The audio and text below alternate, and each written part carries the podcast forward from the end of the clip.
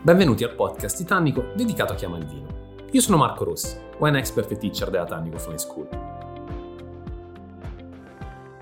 È innegabile che il vino laziale sia stato rilanciato nell'ultimo lustro anche grazie al movimento appunto dei vignaioli naturali o comunque degli artigiani del vino. Quindi piccoli produttori che hanno utilizzato tecniche antiche per cercare comunque di fare dei vini che avessero un sapore anche più moderno. In questo movimento però non troviamo soltanto le nuove generazioni di famiglie che hanno una tradizione vitivinicola prolungata e lunga, troviamo spesso e volentieri persone che sono in realtà al primo approccio al vino o almeno alla produzione del vino, ma che conoscono la materia, soprattutto dal lato della degustazione e degli assaggi, in modo molto approfondito. È il caso, per esempio, di Giuliano Salesi e di Simona De Vecchis, che mm, conosciamo tutti come Podere Orto. Siamo nella parte nord, quindi siamo proprio nel, nell'Alto Lazio, siamo in quel territorio definito Tuscia, siamo a Trevinano per intenderci, che è un uh, luogo in cui si incontrano ben tre regioni,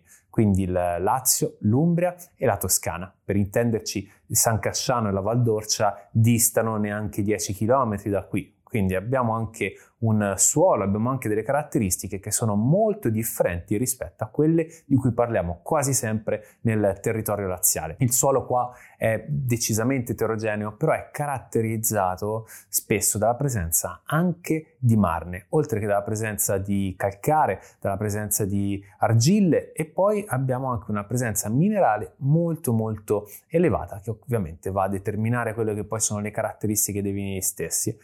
Riusciamo anche a salire abbastanza in quota. Consideriamo che in questa zona siamo all'interno praticamente o confinanti con il parco naturale del Monte Rufena, quindi una zona tutelata, come è stato tutelato proprio Trevinano, infatti il suo sviluppo nel tempo è stato molto limitato. Troviamo quasi un paese che è rimasto immobile nel tempo ed è un valore in realtà molto positivo per quanto riguarda la viticoltura perché tutto l'ambiente circostante al paese ne è risultato incontaminato. Qui si trova un castello molto importante e famoso, proprio quello di Trevinano, che è di proprietà della famiglia Boncompagni Ludovisi, famiglia che abbiamo già incontrato e che fa suonare più di qualche campanella quando parliamo di produzione di vino di grandissima eccellenza appunto nel territorio laziale. Ad ogni modo non stiamo riprendendo una storia legata appunto a questa famiglia, ma stiamo andando nella direzione della scoperta di quello che Giuliano e Simona hanno creato partendo da zero. Proprio partendo da zero perché i due sul finire del, del secolo scorso avevano iniziato un progetto molto importante che li ha portati poi a essere imprenditori di successo legati ad una società di traduzioni linguistiche che aveva appunto eh, tra varie collaborazioni e clienti alcune delle aziende più importanti del panorama italiano il grandissimo successo li ha portati poi anche a penetrare proprio il mondo del, del vino, inteso come l'andare a assaggiare grandissimi vini, grandissime etichette, lo sviluppare proprio un palato fine e anche la possibilità economica che non va mai eh, in realtà messa da parte, che è quella di potersi confrontare con grandi chef e grandissimi produttori di vino. Negli anni 2000 però la coppia decide che forse è arrivato il momento di cambiare proprio rotta, di cambiare strada e che quella strada lì, anche in funzione della crisi economica che è arrivata a colpire già nel 2008, quello che appunto è il mondo non soltanto vitivinicolo, ma il mondo dell'imprenditoria in generale a livello mondiale, loro poco prima decidono appunto che forse è arrivato il momento di cambiare completamente le sorti del proprio destino. Vanno quindi alla ricerca di una proprietà in campagna e individuano in questo punto di incontro tra le tre regioni a una quota di circa 600 metri di altitudine la proprietà perfetta ed è un, un piccolo appezzamento di, di terra caratterizzato da questo casolare. Siamo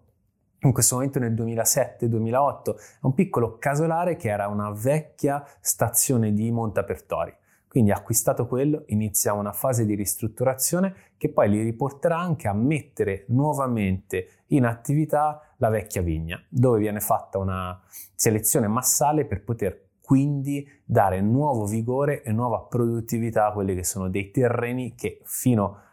um, 50 anni prima erano stati protagonisti e che comunque sono molto vicini a quello che appunto è il castello che abbiamo già citato. Questo lavoro li porta quindi da autodidatti a confrontarsi intanto con i contadini, con gli agricoltori del luogo, anche per capire fino in fondo quelle che sono le varietà, quelle che sono anche le possibilità, le potenzialità. Si parte con poco più di un ettaro, diviso fondamentalmente in due parti, una parte che è più elevata, vengono poi rimessi in funzione del 2009, però una parte che è più elevata, diciamo così, quindi è più in quota e che ha un'esposizione perfetta a sud-ovest dove vengono eh, coltivati e allevati vitigna bacca rossa, il sangiovese e poi troviamo anche il ciligiolo e il grechetto rosso mentre la parte più bassa con un'esposizione un po' meno favorevole o più che altro più fredda, quindi più orientata verso nord, diventa il palcoscenico perfetto per andare a lavorare sui vitigni a bacca bianca, tra cui spiccano il trebbiano, ovvero il procanico,